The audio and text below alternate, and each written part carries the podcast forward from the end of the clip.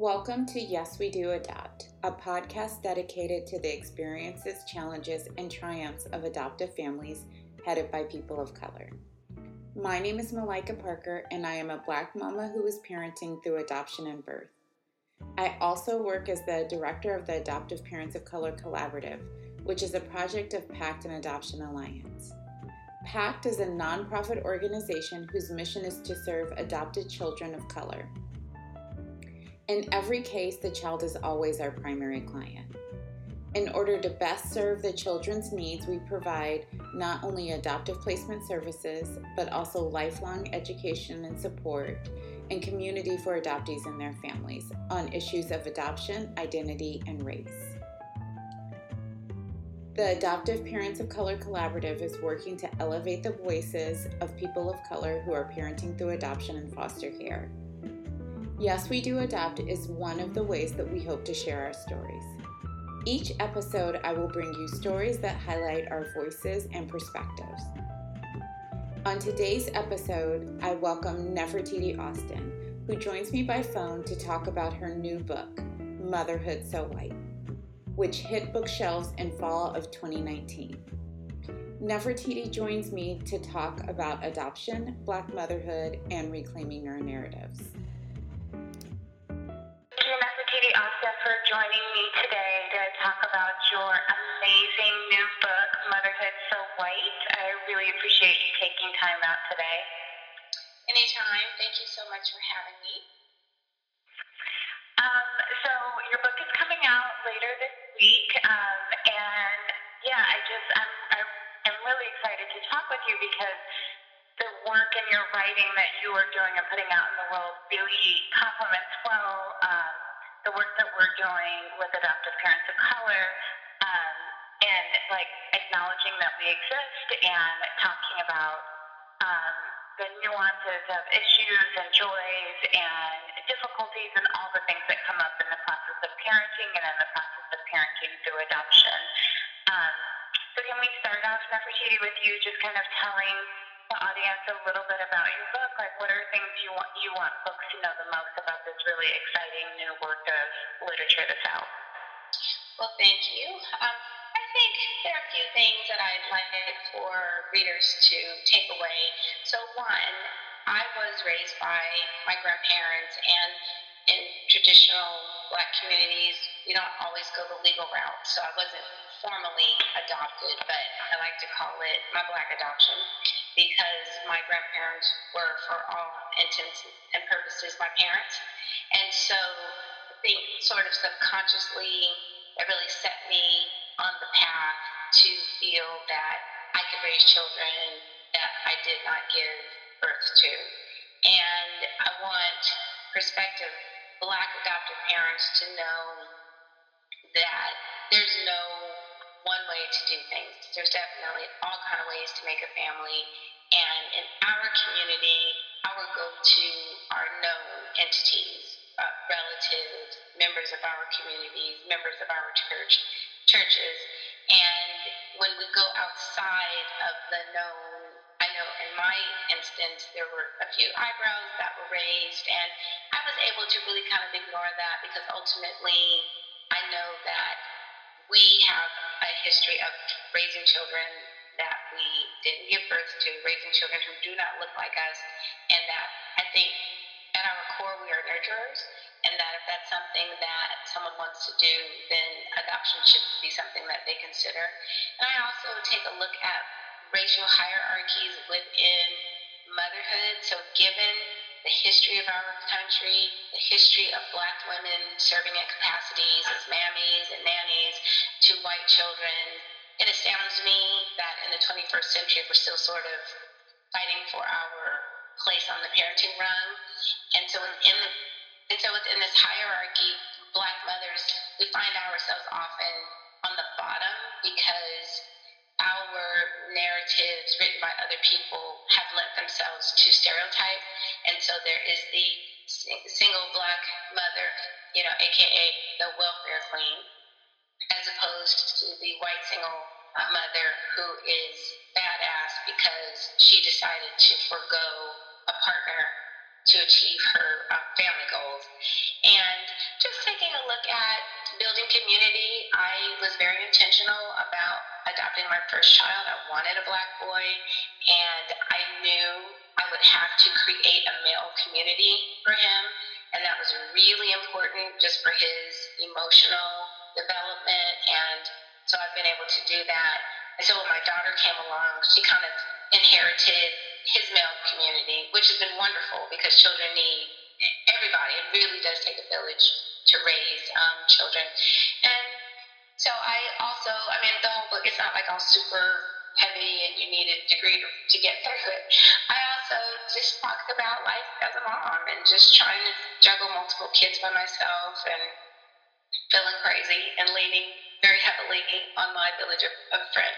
The book came about from you writing um, smaller pieces, right? And that is a compilation um, of that work. And when you think about putting this out in the world, um, in a world that often doesn't acknowledge the existence of adoptive black parents or adoptive parents who are people who identify as people of color, what are your hopes for the impact that your work will have on um, on that narrative? I hope that it will really normalize conversations around adoption in particular and black people. Our numbers are not tracked again because we tend to do internal um, family adoptions. And so there's this myth that we don't adopt. And an article years back, you know, I essentially was like, hello, I'm not the first black woman to adopt. And there are tons of black people who adopt every single day. And we, just like white people who adopt, are that's our community service. That's something that we are choosing to do to support everyone. It, it supports the entire community. So I hope that my by sharing my story, that it will just normalize adoption, not only for Black people, but in mainstream culture, that we will not be seen as outliers or somehow we're all special because we've done something that traditionally is attributed to white people. So one of the things that, um, as an adoptive parent myself, um, that I've experienced is um, when people think that I have given birth to all of my children, so parenting four children Yes. as a black woman, um, there, and you know, maybe I'm by myself, right, with all of my kids. Um, there's one particular perspective which I think you talked about, you touched on, like, oh, she's so overwhelmed. Uh, You know, there's all of this, like, this stuff that's all very deeply rooted in racism. Um, and then when people find out that I'm an adoptive parent, um, then there's this other narrative that plays out that's also deeply racist, uh, but in a different way, and it um, it plays out in kind of like, oh, you're such an amazing person, you've done amazing charity work, um, and you know, my response to that is, no, actually, I'm the one who has benefited, right, in this scenario. Um, how do you, what are some of the things that you hear that you kind of have to push back on um, now about your family and about who you are, um, and kind of that, like, black woman who's come and saved these children? Um, and then kind of a part two of that, like, how do you, so when this book comes out, right, there'll be more of that, right? And um, how do you see this, this work as kind of challenging some of that? I definitely get it. So I'm same race adoptive parent. My children are black, and to look at us as a family, you would not know that my kids are adopted. So, so first I have to disclose that information. So when it is disclosed, or however that that comes out, then I do get a lot of, oh my God, they're so lucky to have you, and they're so lucky, they're so lucky, they're so lucky. And I make a point to say, well, no, that's that's not how this works. And for me, I feel very blessed by my children. Handling kind of being out there in the world talking about adoption and your children now becoming like the spokespeople, right? Like your family becomes the spokespeople for what an adoptive family looks like. Um, have you thought about like how you'll manage that and how you kind of support the breadth of knowledge about what adoptive families look like for people of color? Um, I know one start is that you included um, names of folks who, of other folks who have adopted to kind of push back on that um, unicorn myth, right? That they that you're the only black family. Are there other some other ways that you've thought about um, pushing back on that once once the book is out and, and folks are kind of all in your business? I know. Well, I had started a book that was a, a compilation of profiles of adoptive black parents, men and women.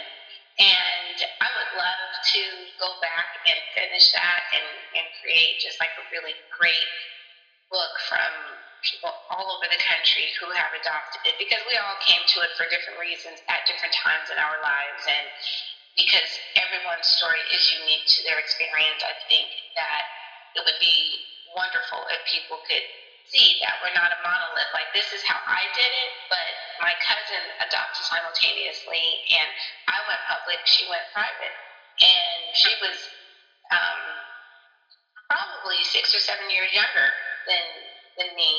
And there's no way that in my 20s I could have been anyone's mother. Like for so I was not ready. So but she was, and she had a lot of support from her church. I don't belong to a church, so we have different stories. Our we arrived at the same goal, but, but our paths to get there were different. So I think it would be great to hear other people's paths to adoption. And I hadn't thought of us being the spokesperson, but you raised an interesting point. I changed my kids' names in the books in my book because I really want them to be able to kind of go about their their life just being kids and not having to carry that burden.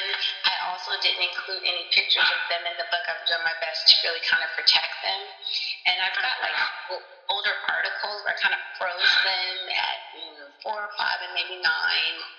So their their pictures are out there, but I'm I'm hoping that that won't fall to them. But you raise a good point, and so perhaps I need to have a conversation with my son, at least. So, so thank you. You're welcome. You're welcome. Um, one of the things that is really ex- exciting, one of the many things that's really exciting me about your book is that um,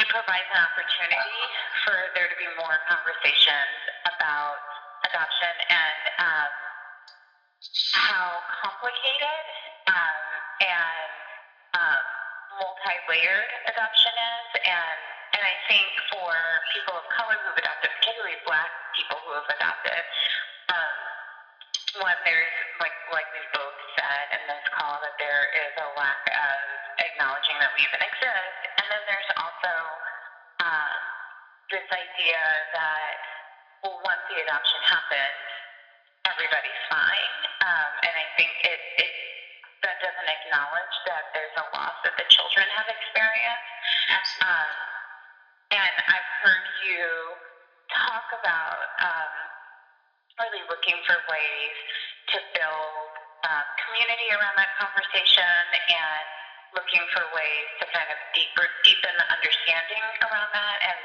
um, and I, you know, I've, I've listen to other interviews that you've done, and I, I really hear that people who are, you know, kind of learning about the world of adoption yes. are really trying to engage in the conversation around it. And I, uh, you know, so I just, I really appreciate you elevating that conversation and with the book, but also prior articles that you've put out into the world. I think it just really makes a difference, and I hope you know that.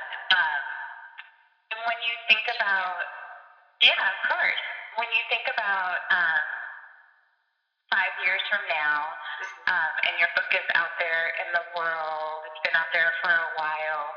Um, what is what are a couple of hopes that you have about the impact that your book will make on um, on the world of parenting um, and the world of adoption?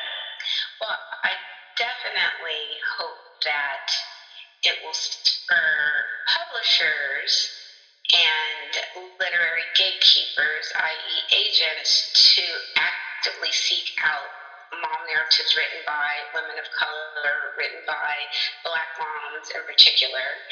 And I hope that there will this that there will just be a ton of books available and that there will be television shows and movies and it would be great to open a magazine and see something either you know photograph images of black adoptive parents or black parents and their children and more genuine diversity within parenting because we are real and we are here and we've been here and we're not going anywhere and just again to normalize that discussion because black mothers have a lot to contribute to the political conversation policy conversations around child care family leave quality preschool. I mean, we have so much experience in these areas. Also, with regard to helping enhance the public foster care system, and because we have so much to share, we need a platform in which to do it. So, if my book will be the one that keeps that conversation going or puts it on the larger stage, then I'll feel really good, like I did my job. Well, thank you so much, Nefertiti. I appreciate you taking time out to talk with me. Of course, anytime. Thank you. You can find Nefertiti Austin's book, Motherhood So White, a memoir of race, gender, and parenting in America through most major retailers.